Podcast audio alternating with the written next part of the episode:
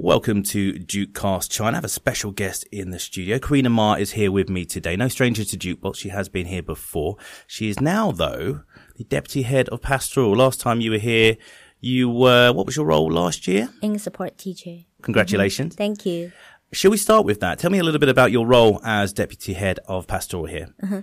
So that's very different from teaching, but while these two roles are, are kind of closely related, because we are more focusing on the well-being of pupils, especially every single ones. And pupils have different needs and starting from that, which will affect their learning as well. Like the, you can't ever separate the well-being and engagement in school. So we are starting from like, looking and how pupils can better involved in the lessons. And sometimes they have like inappropriate behavior as well. Well, we would like to see what's the reason behind those behavior and we like to help them to think and reflect on what they've done and to a better self. You are taking care of pastoral in primary, and I know next week is anti-bullying week, isn't it? Yeah. Can you explain a little bit about anti-bullying week for me? So, uh, we are celebrating the week every year and the theme for this year is one kind word. And kindness is one of the most important values in our school as well. And we always promote kindness in school and how to show kind. So we've planned several activities to happen during that week. And what activities will you be doing? So, for example, for primary um, grades, they are going to make posters around this topic, one kind word or anti-bullying, while for senior or junior high school students, they are going to make a video based on what they think might work to better support this topic.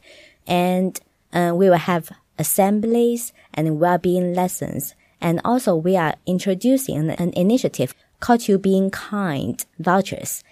And the purpose of it is for the pupils to see more positive things happening around them and to see what kind acts are happening from day to day. And they note those down and record it on the vouchers. So there are a central place in the classroom where they can have all the vouchers collected. And by the end of the week, homeroom teachers can go through all these and see wow, there are so many kind things that are happening they have never recognized before. And, and to encourage that, they will have a house point award as well. And we'd like to work with homeroom teacher to also announce, for example, kindness ambassadors.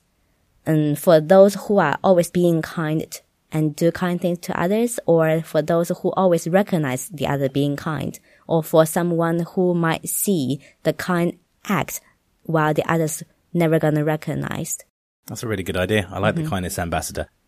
Is it just students catching other students being kind, or is it also teachers who can catch students Oh, yeah, being kind as well? So it's Both, both. yeah. Mm-hmm. They collect them up, and then depending on how many they have, they then go towards house points. Yes. That's brilliant. That's really, really good. Is this going to happen just for this week, or is this something that might happen for the whole year? I mean, the, the Caught You Being Kind uh, initiative. We we like to see it like ongoing, get into the routine, like being positive. And also in the assembly or during the lessons, apart from like promoting the value of kindness, we are also telling the pupils if they are experiencing something that make them uncomfortable or someone being unkind to them, there are staff or adult they trust can help them over there. And we will ask them to note down the names they might go to for help. If they haven't got anyone, like it's something that we need to discuss about between the homeroom teacher and the pupils to have at least one adult in school that he can or she can go to and ask for help. It could be the homeroom teacher or subject teacher they, they like, or if they can't find anyone, like could ask for help from the pastoral team as well, or, or the counselors. Yeah, it's a lot better when you know you've got somewhere you can you can go if you are say, Mm-hmm. feeling bullied or under pressure. I mean, of Yeah. course, we know the counsellors are there, but I, I wonder how many people actually maybe are comfortable going to the counsellors or you Mm-hmm. know for whatever reasons. And this is something that I think is important that we need to stress is it's okay to go and ask for help from people. Yes. I, I think a lot of people don't realise or think, oh, you know, something wrong with me or, you know, I don't want to say it because I don't want to cause any trouble maybe. But Mm-hmm. if you have any kind of pain, you should go and seek help. shouldn't you? As we started, like um, people were gain more confidence to, to do it, and they will definitely go it. If they are f- not feeling safe or hasn't been trusted before, they will definitely like shut it down a little bit. But we are showing that we like to have a good start and having them have the confidence to go and ask for help. That's brilliant. Mm-hmm. Carina Ma, thank you so very much for joining me today. Always a pleasure to have you in the studio. You're welcome. it has been a long time. Thank you. Thank you. Bye.